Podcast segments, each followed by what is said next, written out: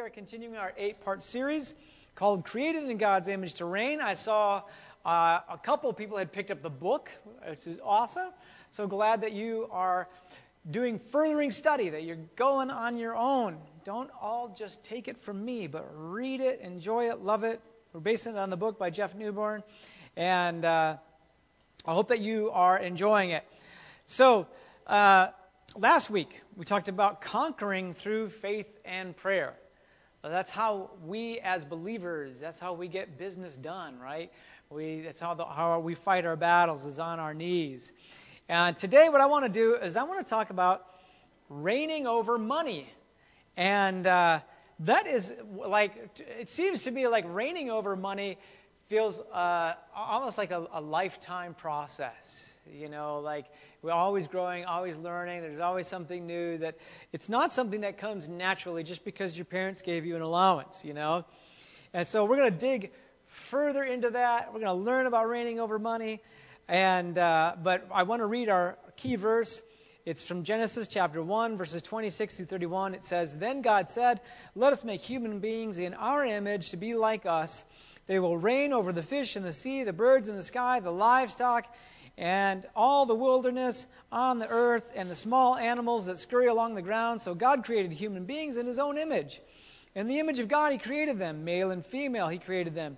Then God blessed them and said, Be fruitful and multiply, fill the earth and govern it, reign over the fish in the sea, the birds in the sky, and all the animals that scurry along the ground. Then God said, Look, I have given you every seed bearing plant throughout the earth and all the fruit trees for your food. And I have given every green plant as food for all the wild animals, the birds in the sky, the small animals that scurry along the ground, everything that has life. And that is what happened. Then God looked over all he had made, and he said that it was very good. Yeah. So, look, if you're anything like me, uh, I grew up in a house where money just wasn't talked about. It was almost sort of like a dirty subject. You know, it was kind of up there with sex, you know, sex and money. You didn't talk about either one of those things, really. And uh, very kind of taboo. You didn't talk about money. And, it, and it's, I don't know, it wasn't necessarily, I think, a, an intentionally neglected subject. It just didn't really come up a, a little, you know, much. We, we talked a little bit about, like, getting a good job, got to get good grades, and go to school and get a good job. It's all about getting a good job. You know, my dad was uh, a union pipe fitter. And so to him, getting the good job and working hard, that was, that was the apex. I mean, you know, you, you worked hard, you got your journeyman card, uh, your master's card if you were at it long enough, but it was getting a good job. Um, and we also talked about saving money. Don't forget to save some save some money. I remember my grandfather at one time handing me a quarter and telling me not to spend it all in one place. yeah, so that was sort of like, do you remember those days? Yes, yeah, that was tough. Here's a quarter. Don't spend it all in one place. Of course, you know, when you're a kid and you've got a quarter, the first place you go is the little corner convenience store and you buy like 25 cents worth of penny candies and you walk around with a big bulge in your pocket from your Tootsie Rolls, whatever's stuffed in there, you know. And so, uh, you know, full disclosure, now that my grandfather is, is, is gone, I can finally admit I spent it all in one place. so, uh, so we talked about, you know, those things, saving money, but really not much else. And so I had so uh, so little mastery over money uh, in my young adulthood that at one point I had no savings. In fact, I don't even know if I had a savings account. I think I just had a checking, no savings. I, I didn't own anything. I didn't own a house. Uh, I had no retirement, nothing like that. Um, however, I did have a few things. I did have multiple maxed out credit cards, um, multiple um, I, I, had a car payment. Um, I had a very expensive DirecTV bill because, you know, TV's a priority. Uh, I, I was the guy that when we moved into a new house, the last thing to get packed was the TV and stereo, and the first thing to get unpacked was the TV and stereo, you know? And so uh, I had that.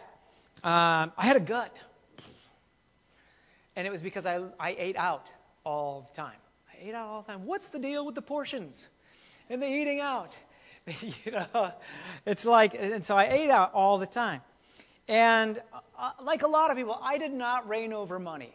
I was not, you know, we're talking about created in God's image to reign. I did not reign over money.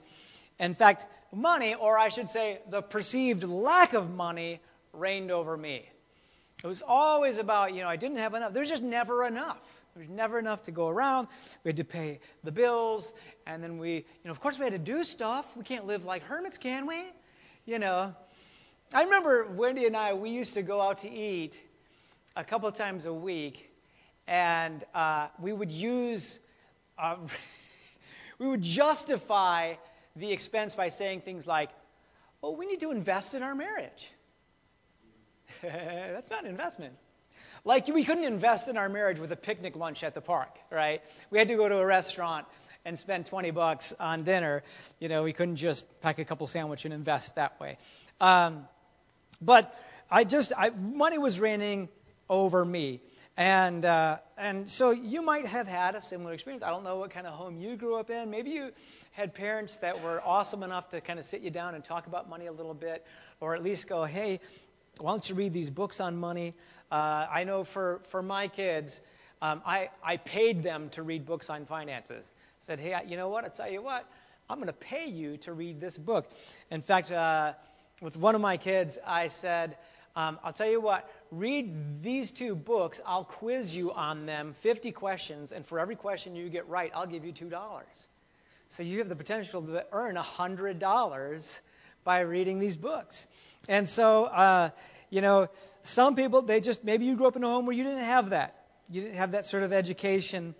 Um, some people think, uh, for some people, money is such a taboo subject that actually it makes them uncomfortable to talk about it. I'm not comfortable talking about that. They kind of squirm a little bit, they kind of bristle a little bit.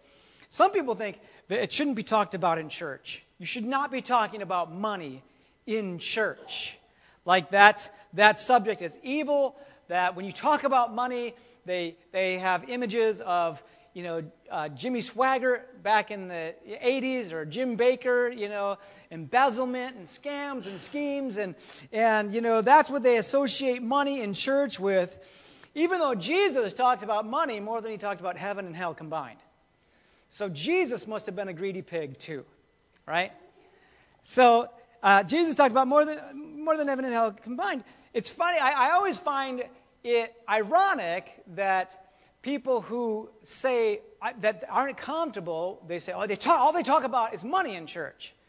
That people who say that uh, uh, don't give. What? Well, there's somehow there's a correlation there. The people who are least comfortable hearing about money in church are also the ones who don't give. So I don't know what that is. It's funny that it works that way. I don't know. I'll let you guys do the math and the science and figure that out. The downside to that, the downside to that sort of like discomfort, the downside of, of squirming and not kind of wanting to go there, not wanting to have those discussions, is that we never learn to rule over our finances. We continue to treat our finances like it's sort of this automatic thing, right? And remember, we've said many times before when you allow a part of your life to simply drift or run on autopilot, does it grow and get better or does it get worse? It gets worse, yes or yes? Yes, it does. If you, any area of your life, if your relationships, if you're not intentional about your relationships and you just let them drift and go on autopilot, they get weaker, they get worse. Right? with your health, if you just let that drift and run on autopilot and you don't set goals and you're not intentional about it, does it get better or worse? It gets worse. Your finances are no different, no different at all. And so uh, some estimate that the number one cause of divorce is disagreements over how money should be handled. Right? One, uh, one spouse, they say they have certain ideas about money, and this is how it should be handled, and this is the way that we should be running the business of our home, and the other one disagrees and, the, and it causes great division, great divide. Our first two years of marriage, we probably argued about money once a week, wouldn't you say, honey? Yeah, I mean, we I, uh, some of our biggest arguments were about money. Okay, um, you guys know who uh, Kevin O'Leary is? Anybody here watch Shark Tank? Okay, Kevin O'Leary, Mr. Wonderful, right? Mr. Wonderful. He actually says that if you meet somebody and you start dating, that uh, by your second date, you should be talking about money. That on your second date, you should be talking about how do you feel about debt? How do you feel about credit card usage? How do you feel about savings and investment? Uh, because that way, since, since money is the number one cause of divorce, that way you can kind of go, ah, you know what? It's only our second date. There's a pretty big divide in this area of our lives. Let's just walk away now if it's not going to work. Talk about money early on. And there are few things that reveal the condition of your heart like how you handle money. It's true. It's true. And so, in fact, Scripture even says that wisdom is proven true by the lives of those who live it. And so you find that people who handle their money well typically tend to be kind of wise people, right? They're not just wise about money, but they're wise about a lot of areas in their life.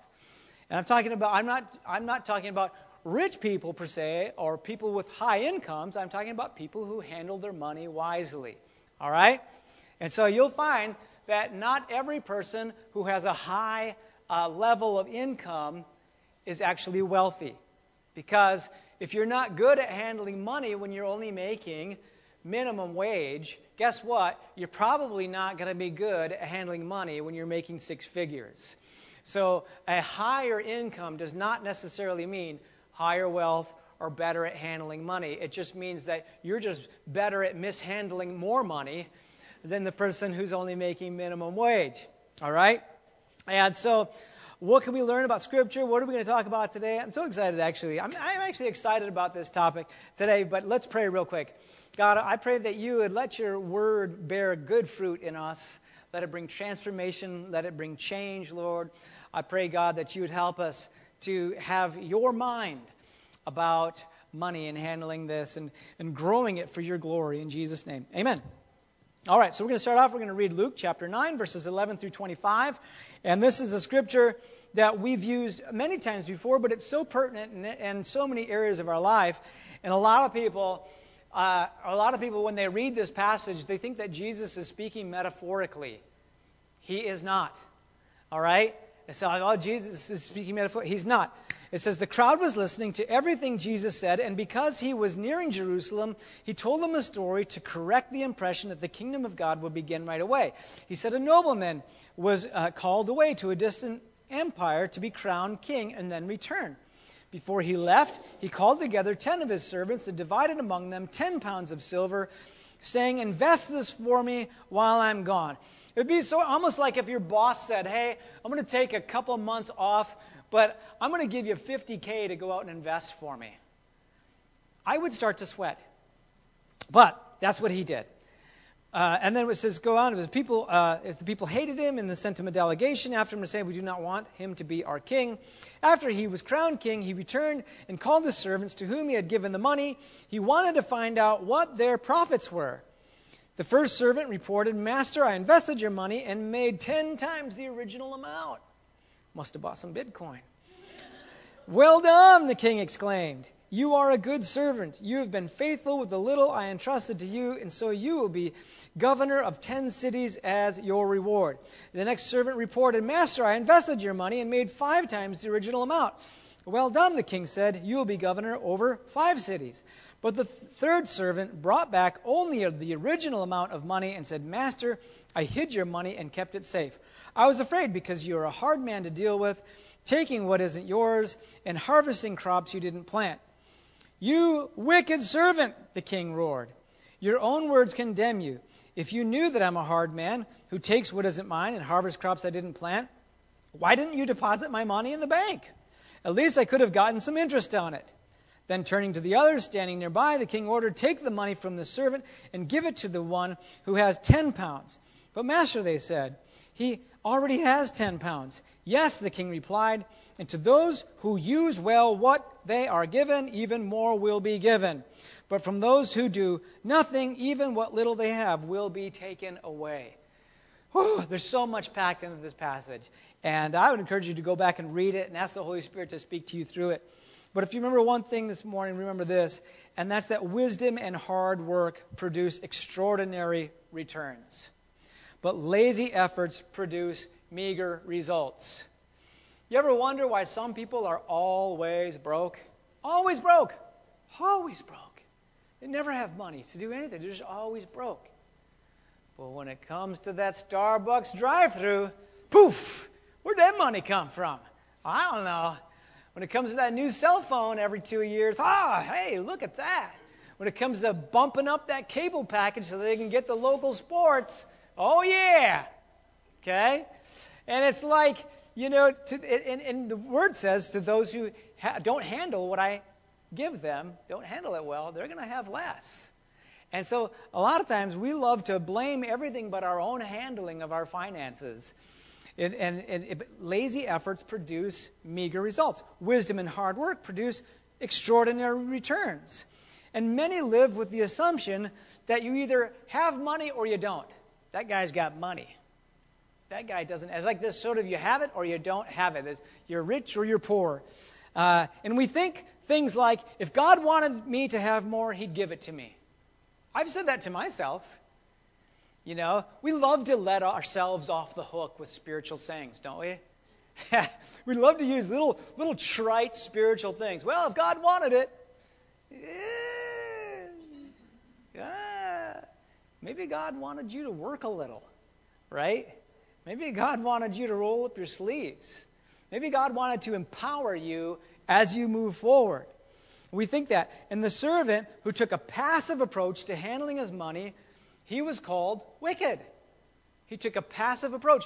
It's not like he, he was like, he took the king's money and went like spending it. It's not like he took and gambled it. He just did nothing. He drifted, right? He took a passive approach to handling his money. Other, And he was called wicked and he was called lazy. But the first two servants, what they do, they worked hard. They found investment opportunities. They exercised financial discipline.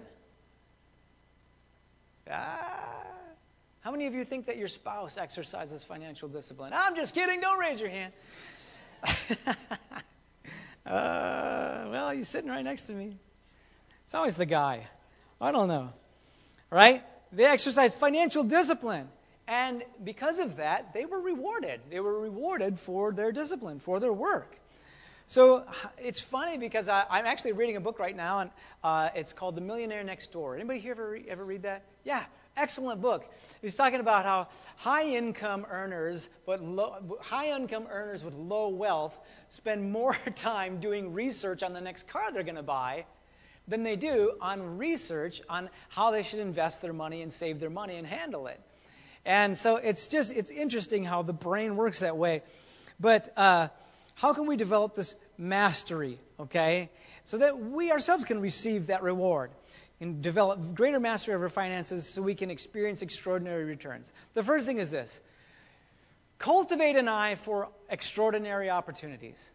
Cultivate an eye for opportunities, right? Sometimes we just we don't have that eye. We don't have that mindset. We don't have that where our brain is sort of like has that little radar, you know, going, oh, there's an opportunity. There's an opportunity there. Um, and, and this doesn't come easy, right? We, it, it, sometimes we just need to train ourselves to recognize things when they come about, right? We just don't recognize them. Um, I, was, I joked about Bitcoin earlier, but you know, uh, eight years ago, a friend of mine was like, hey, I, have you looked into this Bitcoin? I mean, it's, I, it's got some great, you know, possibilities. It was like, and I was like, are you kidding me? It's $100 a Bitcoin. I'm not going to, well, 100 a Bitcoin, a coin? I, I don't even understand it. And I tried to, like, reading websites and watching YouTube videos about it, and I was just like, I just, no, this makes my brain hurt. Besides $100 for virtual money, forget it. Do you know Bitcoin hit $60,000 a coin last week? If I would have bought one coin for 100 bucks or two coins or something, I'd be sitting on, you know, $120,000. Okay? I just didn't, my brain wasn't there. I didn't have a radar for opportunity. Uh, uh, a few years ago, a friend of mine, this was, guy, this was back just before Apple announced the first iPhone.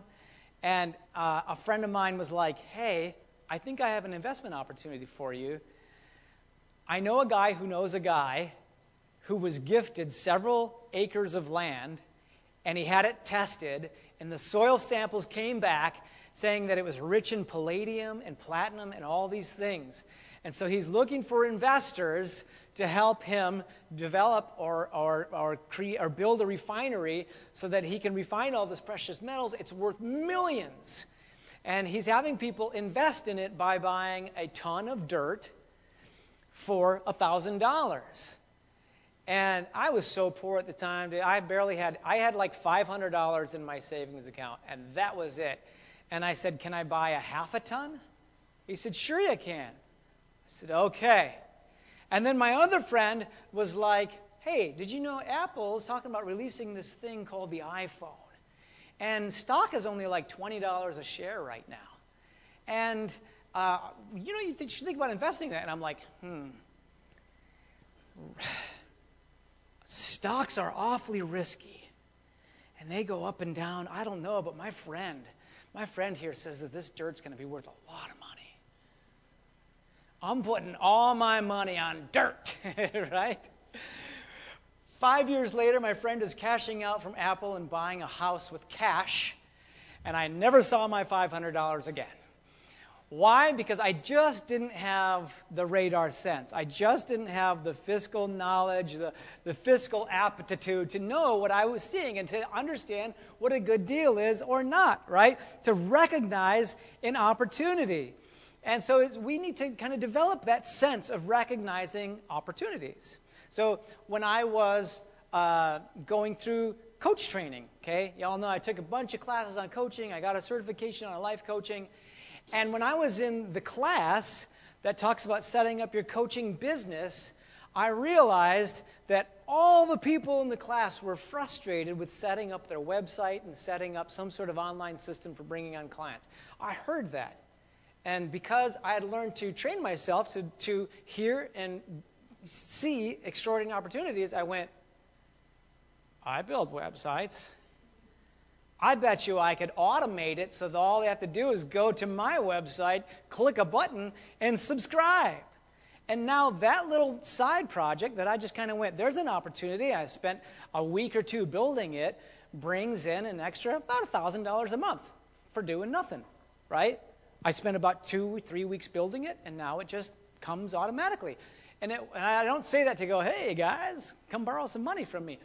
I say that to say, because I learned to train my brain to listen for opportunities, to invest a little time, invest a little money. Okay? And it's so important that we learn to do that. And I believe that learning to do that is actually a very godly thing. Very godly thing because it serves them. They're super happy. They got, I got coaches now that are leaving little reviews for me and they love it, right? And so, but back in the day, I didn't have that radar sense. I didn't pick up on the Bitcoin. I wish. Not even the ether. Does anybody own any ether? I'm just speaking another language, right? Ether is just so weird to understand. The whole blockchain thing is. We ask Eric; he knows all about it. yeah, he and I were talking about it the other day, and it's like we're speaking two different languages to each other. It's weird. But buying stuff, I'll just tell you right now, is usually not an investment. Because eh, you ever notice that some people say things like that? It's an investment.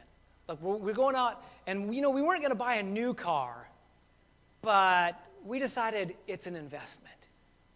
It's not. It's not. Buying a car is not an investment. It might be an asset, but it's a depreciating asset, right? It's not an investment. Or people say things like, uh, you know, I know that, you know, I probably I don't need a new phone right now, but it's an investment. No, it's not. It's not an investment. Don't justify that purchase by calling it an investment. You can't just slap the investment sticker on things and go out and buy what you want, right? It's an investment. Or people say, you know, we weren't going to take a trip, we didn't have any money, but we decided we were going to get out the credit cards and we were going to take a trip and take a vacation together as an investment in our marriage. It's not. You can make other investments in your marriage without spending money, right? In fact, if you took that money that you're going to spend on that trip and then went into marriage counseling together instead, you'd probably be a better investment, okay? And so you can't just call something an investment uh, because it's not. If it doesn't directly make you money, it's not an investment. Even your house is not an investment. Because, oh, you know, we weren't going to go into debt that much, but we know it's an investment. It's not. Your house is not an investment, right? Unless you planned on flipping it, it's not an investment. It's an asset at best. And often it's a liability, and it causes you to lose money. So, does everybody understand now what an investment is? Investment brings you money, okay? If it doesn't bring you money, it's not an investment. And there was a season in my life, I remember when I was out of work, you know, talking about, you know, kind of having that radar, and I needed flexibility super bad. Like, I, I we were uh, in the process of starting a church, not this church, but a previous one and I needed a lot of flexibility, but I also needed money. And I remember at that time, a lot of older people were finally buying PCs. This was a long time ago. And then what they were buying, those big clunky Dells. Remember those big beige boxes that your grandparents had in their, in their office? And they were buying these big clunky PCs, or they were like, CD-ROM. Oh, I guess I should have one of those in my computer. You know, remember those days? And uh, they didn't know how to set them up. They didn't know how to troubleshoot them. They didn't know how to do anything. And I, I wasn't a computer genius, but I, I did sniff an opportunity, right? I did see one. And uh, I knew how to read an instruction manual, which, you know, y'all just read the manual, okay? And so I spent 30 bucks on a box of business cards with my cell phone number on them and I, I made up a business name. And so the, the business name was Front Porch Computer Services, you know, because it was, it was in home. It was all about in home. I didn't own, I didn't have a shop, nothing. And so, uh, so I called it Front Porch Computer Services. And I went to all the grocery stores in the area and I tacked my card up on the community bulletin board.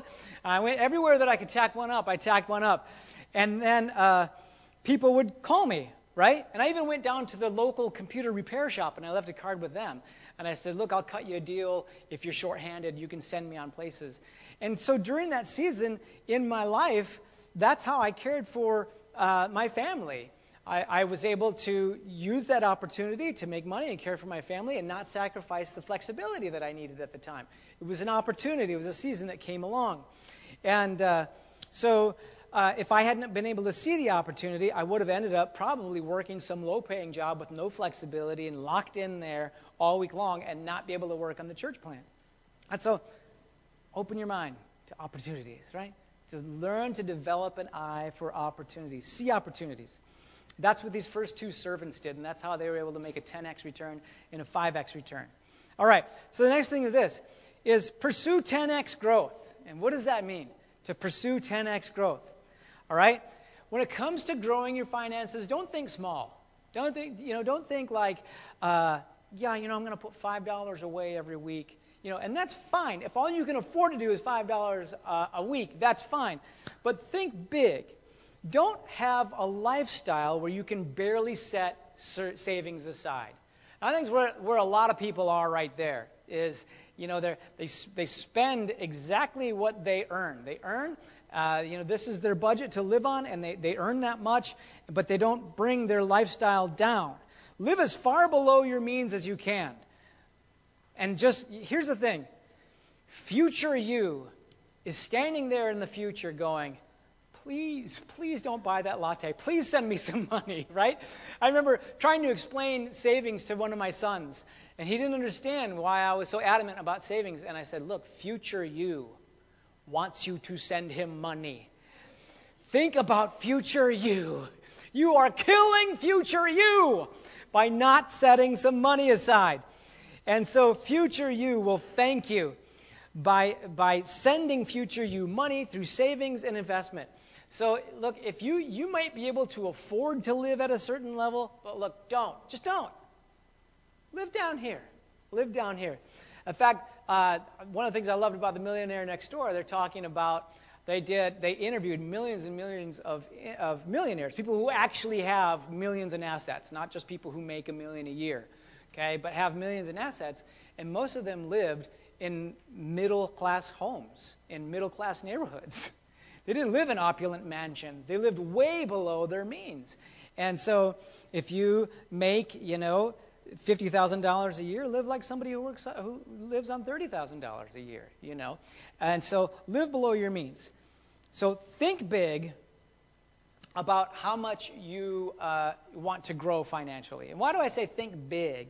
Because, like, uh, because thinking small really lacks emotional power. And I always say, you know what, reach for the stars because I'd rather reach for the stars than catch a cloud, you know, than like reach for a cloud and catch nothing at all. And so think big about it, okay? Reach for the stars. Aim for the stars, you might catch a cloud, okay? Think about retiring a millionaire. What would that feel like? I know some of y'all, y'all are like so young, you're like, retire? It's a hundred years away. Not for me. right? Because we think that this is some far off, sweet by and by, pie in the sky retirement. And you know? That was my thought too until one day I woke up and I was in my mid 40s and I had nothing. And I was like, oh, I couldn't retire. Here's your cart, sir. Welcome to Walmart. Uh, that was my future, right? You know, because it's like I just figured I'd have to work forever. And so, like, think about it. What would it feel like to, to, to retire a millionaire? What would it feel like, you know, paying cash for your kids' education? Wouldn't that be awesome to be able to go, hey, sorry, kids, I wasn't able to do that for you. But if you would have got better grades. No, I'm just kidding. if you would have worked harder. Um, I'm kidding. You know, think about that. Think about paying cash for your next car.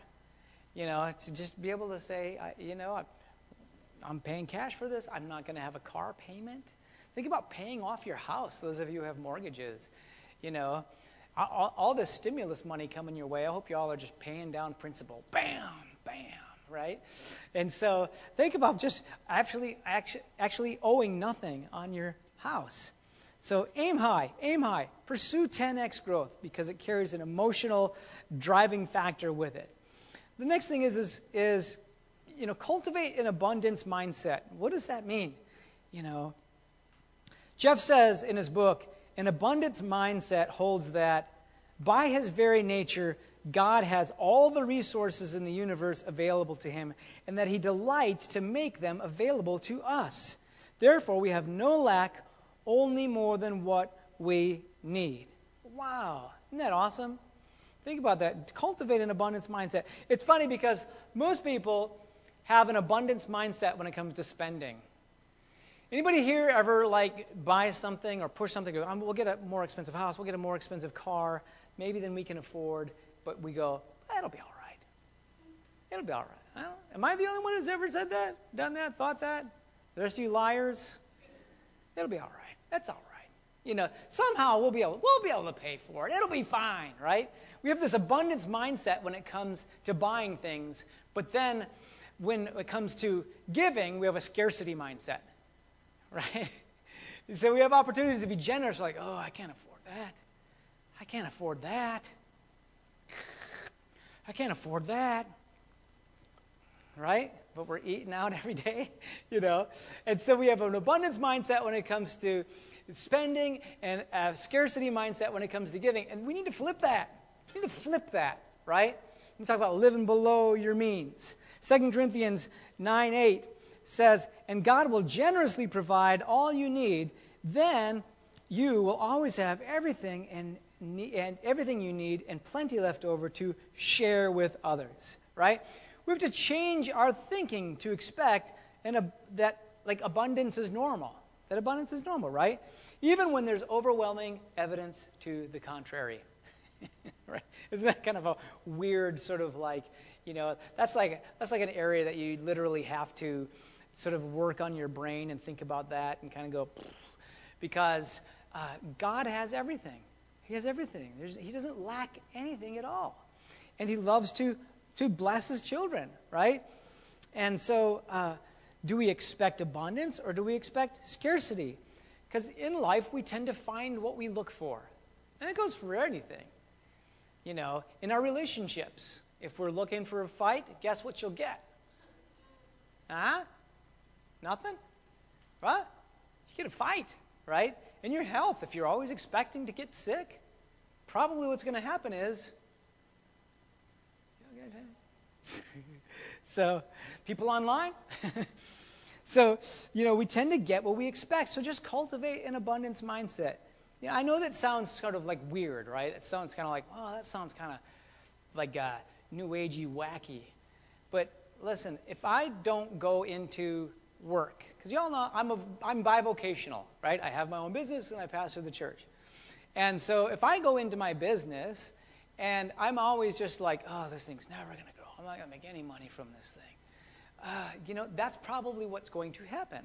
But when I expect that it's going to grow and I expect that, uh, that the, my clients are happy with the service that they get and all that, that's what I get. And so, what we expect, we tend to find what we're looking for, okay? So, cultivate an abundance mindset. And the next thing is, and, and this is the last thing, train for the times when you do spot an extraordinary opportunity. Train your brain, train yourself in the area of finances. And it's, it's a sad commentary when most people um, have never read a personal finance book. Isn't that sad, those poor, lonely books just sitting on the shelf over in the poor, lonely bookstore? Uh, I don't remember the last time I was in a bookstore.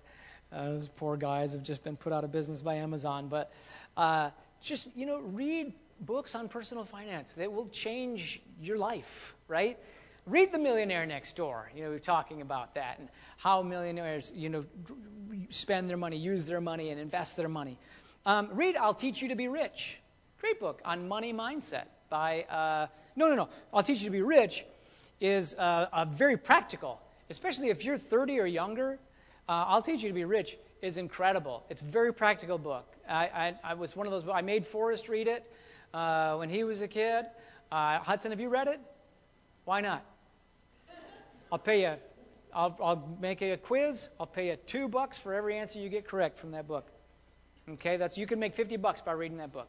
All right, and so uh, read. I'll teach you to be rich. It's a very practical book by uh, an Indian dude named Ramit Sethi, and he just talks about this is how you set up an automated savings account. This is how you set up an automated investment account.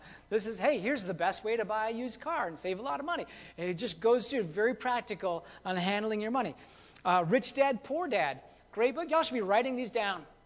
Y'all should be writing these down and buying them and reading them. All right? Uh, so. Rich Dad, Poor Dad. That's a great book on, on mindset and how we think about money. Uh, it was in Rich Dad, Poor Dad when he talked about uh, growing in financial literacy. And, and in that book, he talks about how we tend to see money as a means to consume, right? That money, this is, this is what money's job is, is to get us stuff. And when you learn to switch that around and say, money's job isn't to get you stuff, money's job is for you to send out to go bring back more money, right? All right, money, go out there and have babies, right? And so developing that mindset around money, it's huge. Increase your financial literacy because what you don't know can definitely, devastatingly hurt you, right? It's what you don't know about money that can seriously damage you and damage your future and your retirement and your just security, right? And so your ability to handle money can either put you in suffocating misery or let you experience some breathing room, right? Some, some freedom, some generosity, some happiness.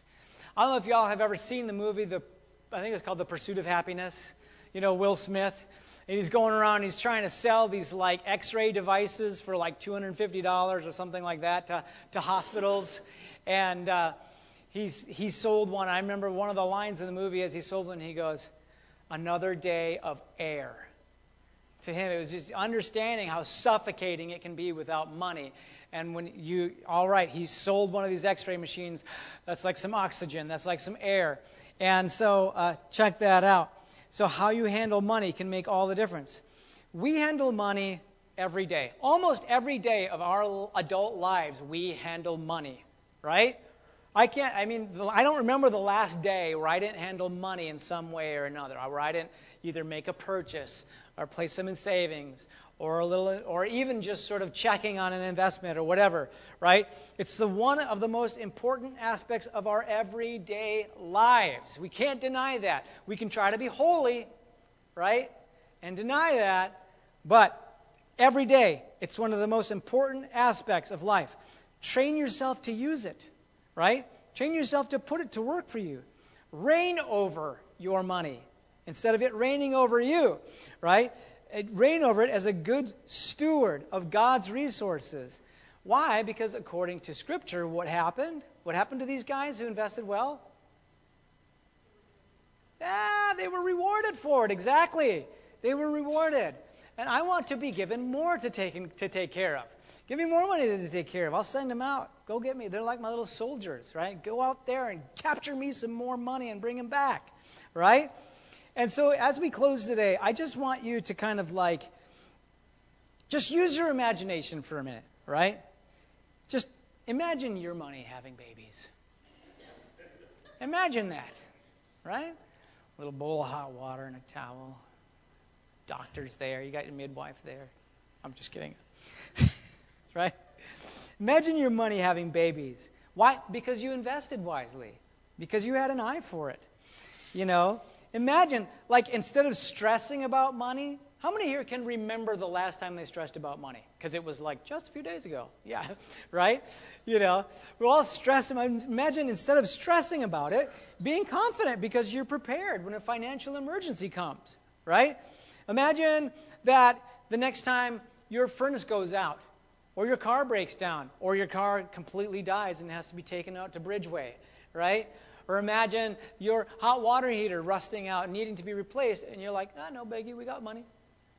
We have, a, we have an account. We have a special account just for that, just for those little emergencies. And it's right there. It's no sweat. I don't have to take out the credit card to pay for that. Or when the car dies, and all those things, right? All those repairs, all those big things where we freak out a little bit, you know? Pray for me, guys. My, my car, my, my alternator just went out. It's going to be $500 to fix. And you can just go, big deal. That's okay. We're prepared. Imagine that. That's a sense of confidence, a sense of security, uh, because you're prepared. Okay? Imagine paying cash for that car. Imagine writing a big fat check to go, oh, it's $600 to send a kid to camp? Right? Or I guess, got it. Texting my gift in to Mercy Vineyard, and we're going to send a kid to camp. And you don't even have to really think about it. You just do it because you got it, right? It, doesn't that feel like a good feeling? Or am I the only one who thinks that's like a good feeling? Right? That's a good feeling. That's a sense of freedom. And remember, what does God want you to live in? Freedom. Right? God wants you to live in freedom, and part of that is financial freedom. All right? Imagine being able to help a family uh, member or being able to, like, Lori's going to, Lori's going to Haiti. Can I go with? I got the money. Right? You don't even have to raise it. And so you just have it. And what does that feel like? What does that feel like? Knowing that. What does that feel like to imagine those things? Wisdom and hard work produce extraordinary results. Wisdom and hard work. So, you guys, you know, uh, in, in coaching, they say that uh, most of the work happens between coaching calls. Y'all know what that means? So in coaching, we have the coaching call, and then between coaching calls, there's a little something for the coaching client to go do. And it's what happens between the calls that makes all the difference in the life of the person being coached. And so, my hope for you guys during this season is that it's the stuff that happens between Sundays that makes all the difference in your life. Okay? This little thing here, this little message about money, is the small part. The big part is you jumping on Amazon this afternoon and ordering I'll Teach You to Be Rich and then reading it this week. And then start implementing it in your life. Because me speaking about it is not going to bring any increase in your finances. All it's going to do is make you feel inspired. Eh, hopefully, you know. but inspiration doesn't bring change to your life. It's what we do between the times of inspiration. So I really hope that you guys do. One of the things that you can do, We've got a person at our church who is like a money master. It's like she has like a PhD in money baby making. And uh, she is amazing. And she has offered her services to you to go, hey, sure, I'll sit down. I'll do a little financial counseling with you, and I'll hold you accountable, you know, to do what we talk about. And it's Linda. She's back there. Linda, wave your hand like this. Yes.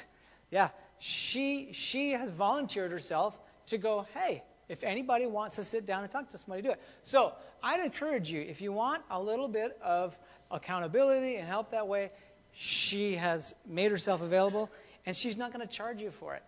She's just going to do it for free. And so uh, go see her. Even if your money is good, but you want it to be better. You can go see her. You don't have to be, you don't have to have three maxed out credit cards to go see Linda. You could be doing well, but just want to be doing better to go see her, okay? And so let's go ahead and have our worship team come, and I'm going to pray. And uh, they're going to sing a quick song because I went late again today. So they're just going to do the chorus. I'm just kidding. and uh, so let's go ahead and stand up and pray. God, I love you so much, and, and we praise you. Lord, I ask that you would help us to get, get this right, Lord. To get this, uh, ah, God, to, to use wisdom and hard work, Lord, so that we can glorify you in the way that we handle money, so that we can watch it grow. Lord, I ask that you would give us eyes for extraordinary opportunities or that when we come along, um, we do something. We act on them, God. God, that we would pursue great growth financially, not just getting by, but great growth, 10x growth, God. God, that we would cultivate a godly mindset, a 10x mindset, a growth mindset when it comes to money. Lord, that we would train for the times when extraordinary opportunities come along. God, that we would uh, read the personal finance books, that we would grow in this area, that we would implement those things, Lord, that cause wealth to grow for your glory and for your honor, Lord. Not so that we can drive around in flashy cars, but God, so that we can be generous, so that we can care for our families with abundance.